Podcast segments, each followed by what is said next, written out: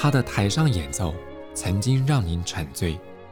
而他的台下人生更会让您感动。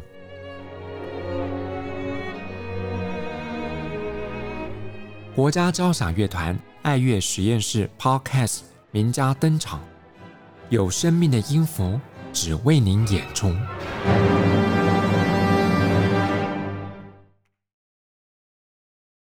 欢迎收听国家交响乐团 Podcast 节目，我是邢子清。在管弦乐团当中，如果我们就管乐器这个声部来看的话，那我想有项乐器经常会吸引爱乐朋友们的目光。它的外形闪烁着黄金般的光彩，甚至它的独特造型还被朋友们昵称为叫“黄金瓜牛”。这项铜管乐器就是法国号。我想很多爱乐朋友不只是因为法国号的外形被吸引，特别是它的音色有种迷人的魅力。在我们这一集 Podcast 首席之声系列节目当中，就为您特别邀请到国家交响乐团法国号首席刘一新老师。我们不止聊这个乐器，也跟朋友们来聊一聊他在台上跟台下的人生。一星老师你好，你好，大家好。我们虽然称法国号是铜管乐器啊，但是我相信很多阿乐朋友在一些曲目或者在音乐会的现场也会发现，这项乐器有时候也会跟木管乐器声部搭在一起，所以会不会我们说它有种双重个性呢？对，我觉得就是其实跟其他铜管乐器比起来，法国号的音色比较圆润一点，然后可以套句那个俗气的形容词，就是说法国号的音色是可咸可甜。这样，因为它能够吹出就是很柔美的那个音色跟旋律，所以它可以跟木管乐器合在一起，然后比较不会就是太大声 cover 它们这样子，然后它也能够像其他铜管乐器一样，在大声的时候可以展现出雄壮威武的音色这样子。所以它可以刚也可以柔，所以在铜管乐器声部，在木管乐器声部，它两方面都占了很大的便宜吧？我们这样讲。对。不过，您在踏上这个法国号这个职业生涯之前，其实您最早开始是从钢琴入门的。对，我其实跟呃其他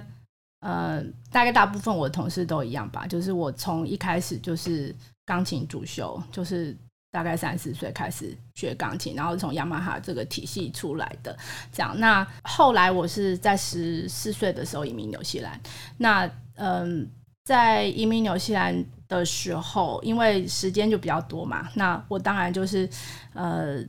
就是钢琴跟法国号都还是有，就是维持一定的练习这样子。那甚至其实那时候钢琴练的还比较多一点，因为钢琴。呃，需要花的时间还比较多。然后我甚至在大学呃的时候，就是是钢琴主修。那呃，当初其实是妈妈觉得说啊，钢琴以后就是在家里教钢琴啊，其实。呃，出路还不错，会比说在乐团来得轻松一点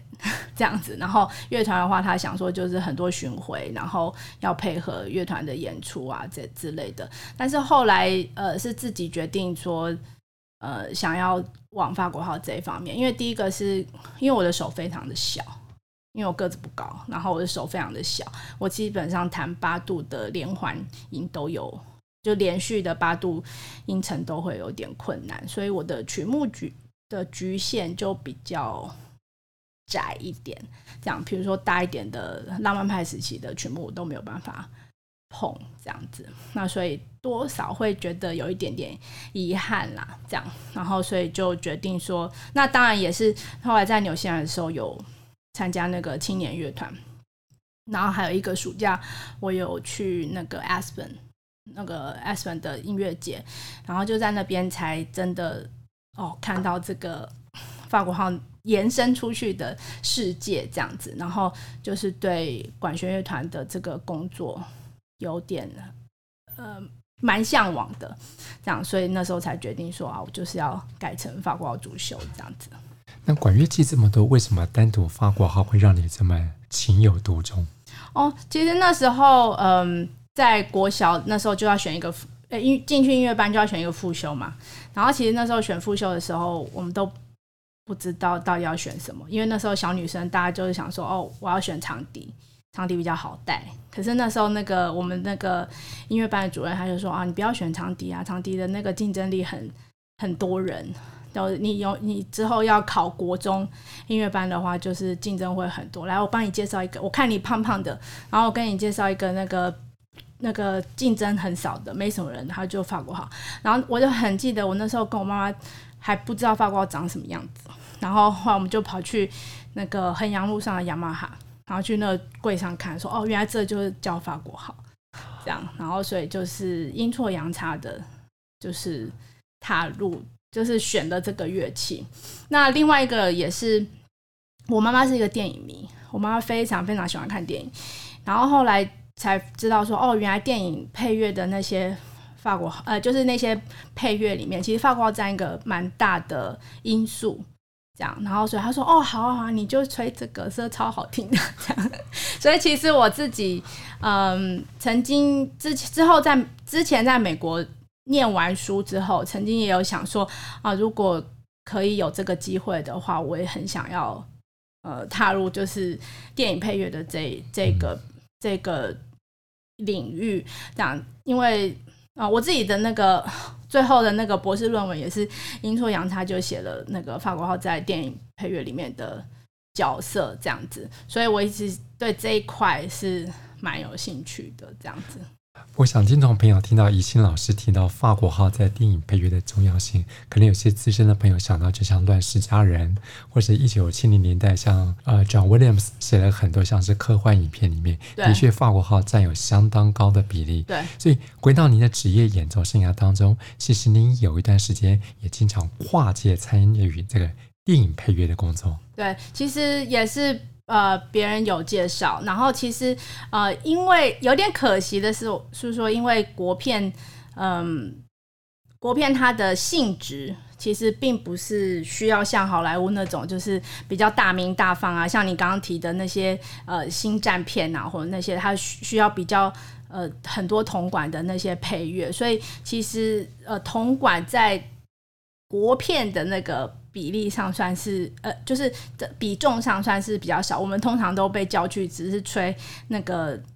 比如说呃和弦音之类的，就是当底的那种那种部分。但是呃，当主旋律其实蛮少的，不多。我唯一有吹的比较醒目的那个片段，就是呃之前那个呃阳光普照这样子，对。然后中岛就是呃，他刚好就是有听到。之前他有听过一部老片，然后在某一幕他就是有用那个法国号当主旋律，然后他那时候也不知道说法国号到底是什么东西，然后因为他那时候是委托林生祥老师写配配乐，那大家也知道说林生祥老师是客家呃音乐的，所以他也不知道法国号是什么东西，然后所以他就他就打电，可是他也是透过别人然后问我，然后才知道说法国号是。是什么？然后他就尽量哼一段旋律，然后让我自己呃写写谱出来这样子。对，所以也是因那一次算是呃法国号终于在那个 电影配乐里面有有点出头这样子。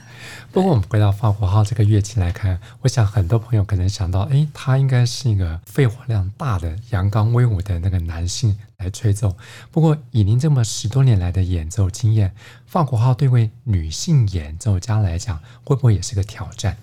哦，这是一定会的，因为嗯。女生的肺活量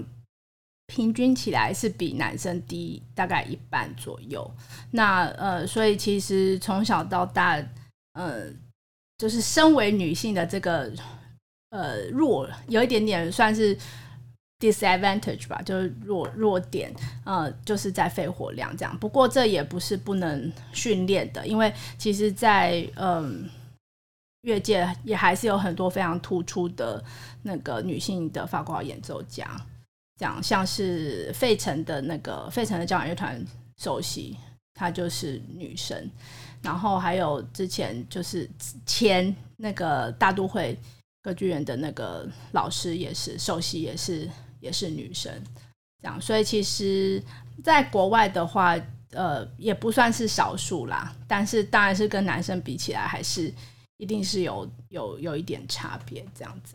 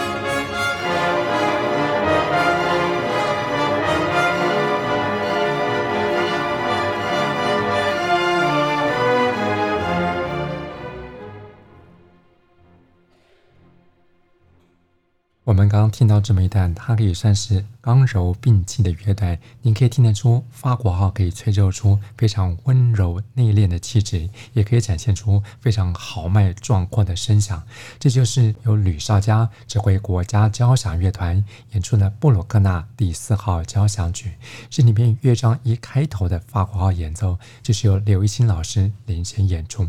从他的吹奏，我想朋友们也可以回顾到我们刚刚在说到。法国号的音色有时候温暖内敛，有时候阳刚豪迈。对位女性演奏家来讲，这个在操作上、在训练上面的确是一个挑战。不过，再回到法国号这个乐器来看的话，以您这么多年的教学跟演出经验，你觉得一个优秀的法国号演奏者需要具备哪些条件？我觉得第一个是要有一副好的耳朵，耳朵对，因为对，因为嗯，我觉得。有一副好的耳朵，你才能够分辨什么是好，什么是坏，然后你才能够逼自己，就是你才能够让自己有一个目标，就是说哦，我要变成什么样子。如果说今天他不知道什么是好是坏的话，那就没有进步的空间。然后另外一个是，我觉得，嗯，最重要的是要有好的音色。我常常都跟学生讲说，我觉得音色就很像名片，因为你第一个吹出来的声音，就是大给大家的第一印象。在你还没有吹任何东西的时候，第一个听到的就是你的音色。那你的音色不是很好，呃，就是第一给人家第一印象不好的话，尤其是在考试，如果给人家第一印象不好的话，你后面再怎么补救，其实多少就是会。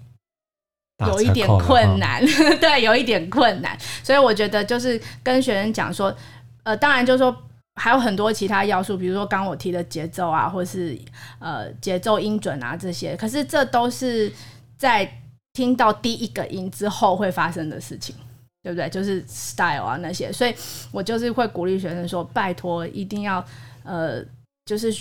把自己练就成一个好的音色。那怎么样有一个好的音色？是不是也是？也是回到说，我刚刚讲的，就是要一个好的耳朵，因为你必须要有分辨，就是好坏的这个和能力，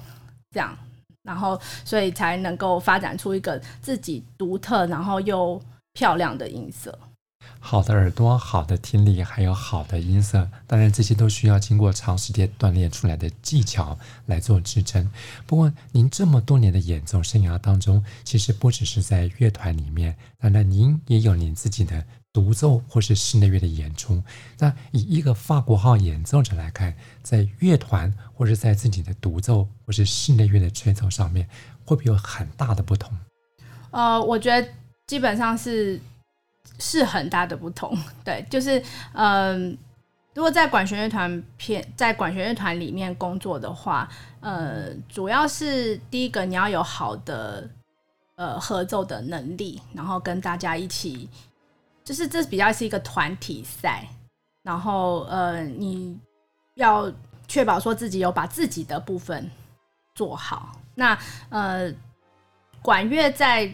我觉得管乐跟弦乐。在乐团里面比较不一样的是说，管乐几乎每一个都是独奏家，然后因为是一人一部，嗯然后所以我们有机会就是可以在事实，呃，不一定像是，绝对不会是像独奏那么多机会可以就是展现自己，但是呃，管乐跟弦乐比起来，在乐团里面的角色的话，它还是有呃零星的机会，就是能够展现自己的。呃，长处这样。那如果在独奏的话，我觉得当然就说是完全是自己个人秀嘛。对，那我觉得独奏的困难点是在于说耐力。这样就是说，虽然说一场独奏会大概一个半小时，其实乐团差不多也是一个半小时的音乐会，但是乐团不用一直吹。不用一直吹奏，那独奏的话就是一个半小时都是个人秀这样子，所以我觉得对我来说，我其实觉得独奏是比较难一点的啦。你看，一一个是一大家子人在一起，嗯、一个是你要一枝独秀，对，这真的是很大的挑战。对对对，其实我们从小呃得到的教育都会就是比较是因为练习其实就是很个人，自己一个人在琴房里面，就是呃独立工作，我只要就是 fix 我自己的问题就好了。可是乐团的话是呃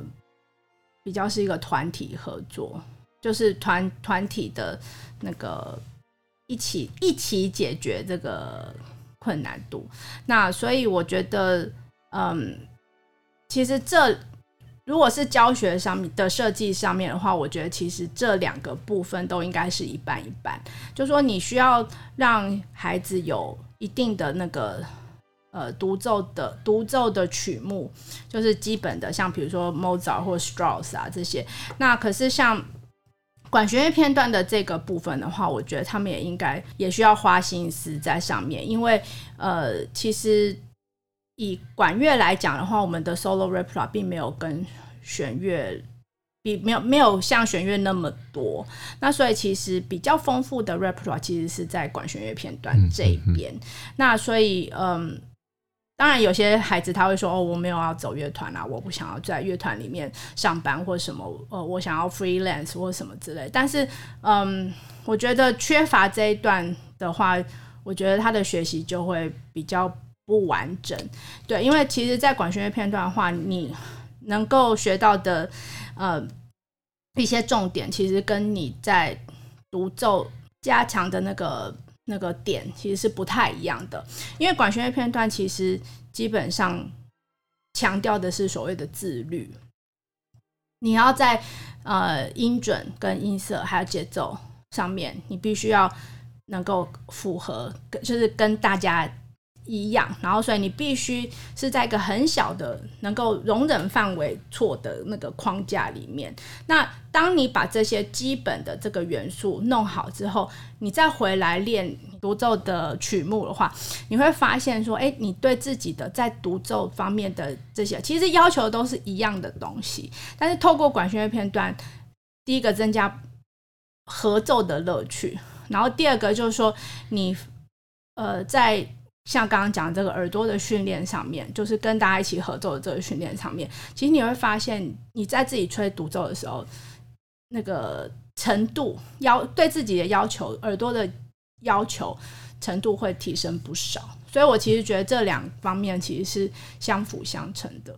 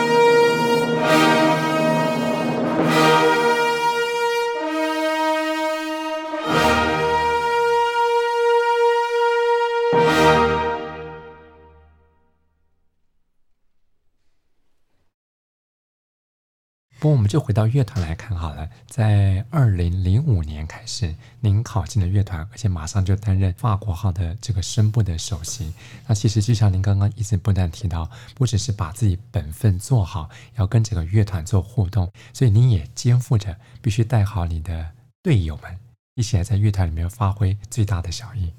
对，我觉得，嗯。因为我自己是十四岁就出国，然后我到二十七岁、二十八岁才回来台湾。那这是我呃拿到的第一份职业乐团的工作，所以其实当时刚开始进团的时候，我嗯花了不少的时间去适应整个环境，然后还有就是跟嗯同事们的相处之类的。这样，那我曾经也有觉得很。不知道该怎么做，但是我我觉得其实，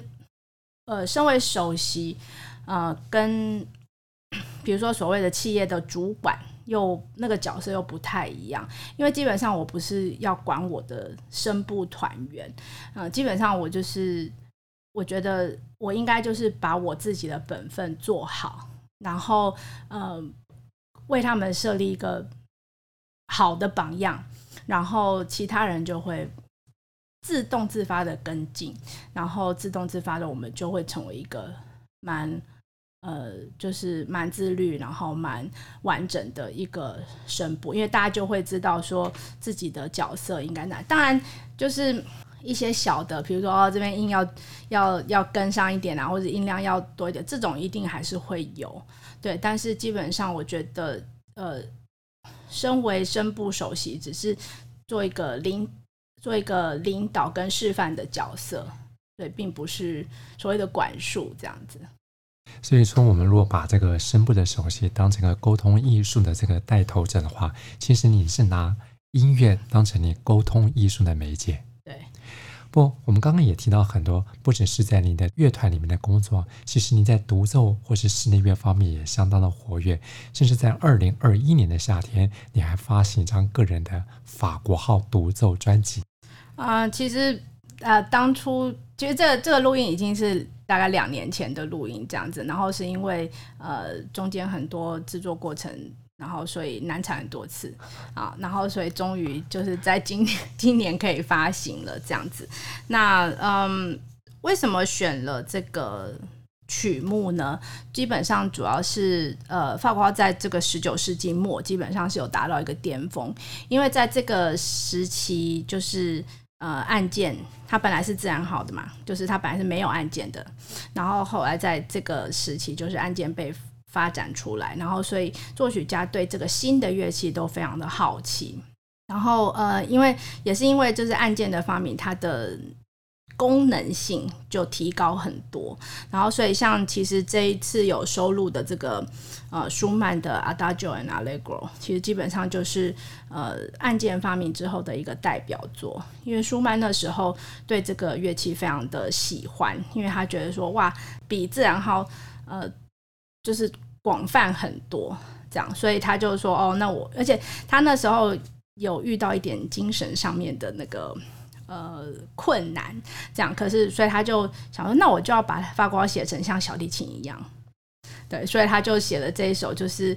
呃，到现在为止，其实都还是算呃法国号的独奏片独奏曲里面算是困难度蛮高的一个，因为他的音域就是几乎是。”横跨所有，就是所有法国所有的音域，然后在技巧上，然后在耐力上面，它虽然只有短短的七分多钟，但是其实呃，它最短最短的最长的休息也只有两个小节，就是是几乎没有，就是几乎从头到尾就是没有休息的的的状况这样子，所以其实这一首呃，基本上是算是法国的一个经典的炫技曲。那另外一首就是那个。Franz Strauss 的那个变奏曲，那 Franz Strauss 的话，大家就会知道说他是那个有名的理查史特劳斯的爸爸。那他自己本身在当时是一个很有名的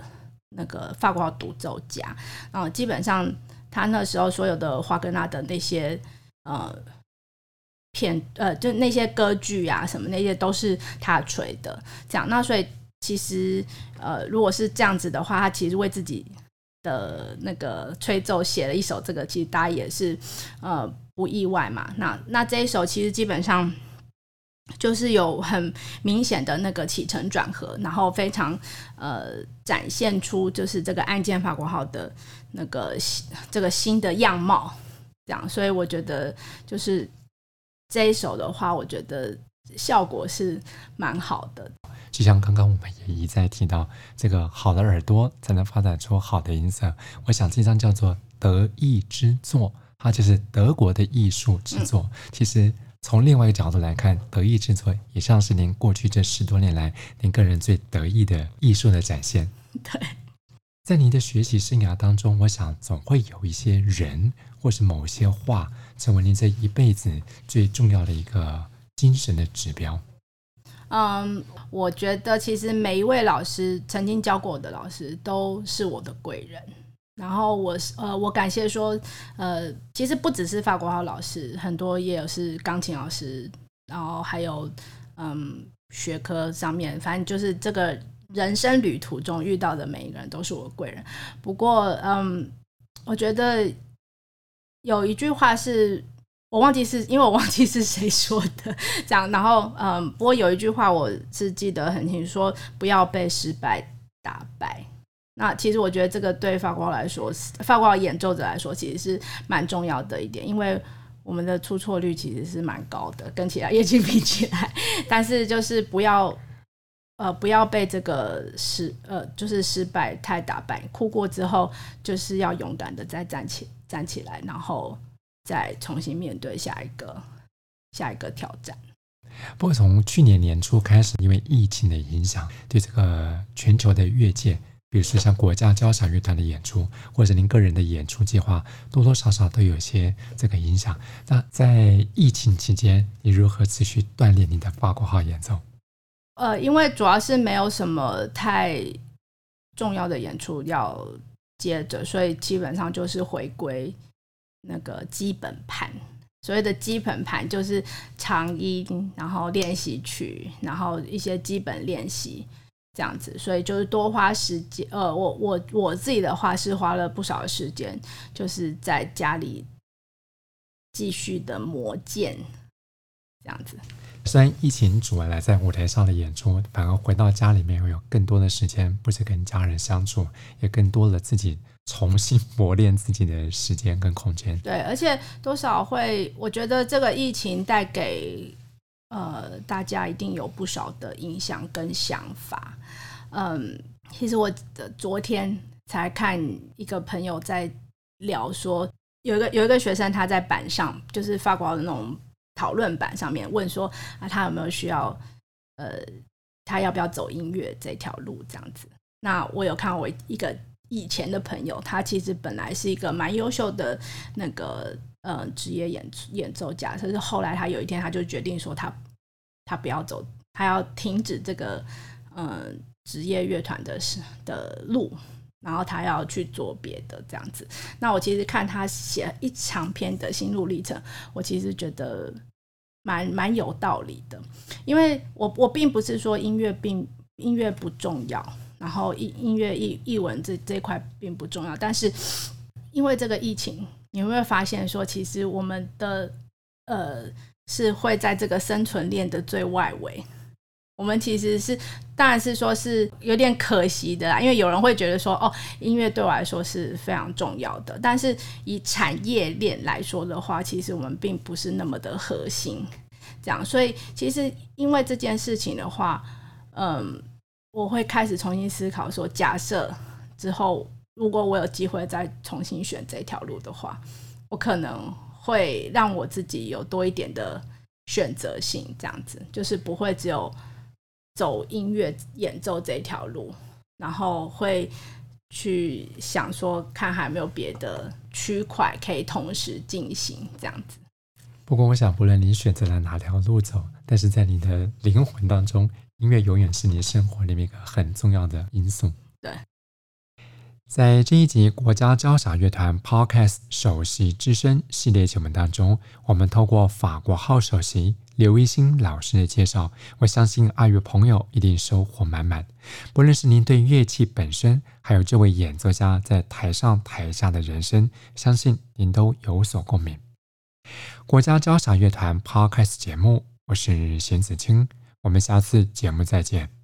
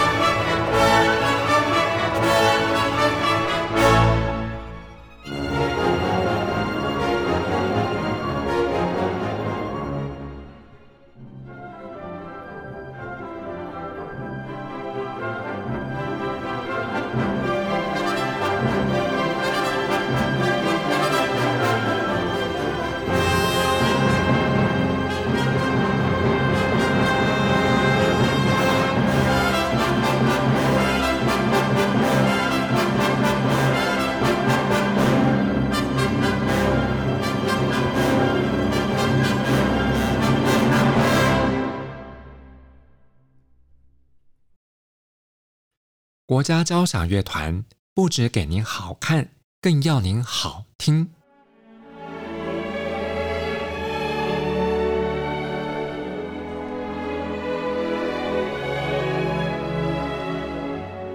国家交响乐团独家精彩实况，原创 Podcast 节目，舒缓音乐，友善贴心，诚意十足。爱乐实验室 App。温馨登场，请上 App Store 或 Google Play 搜寻“爱乐实验室”。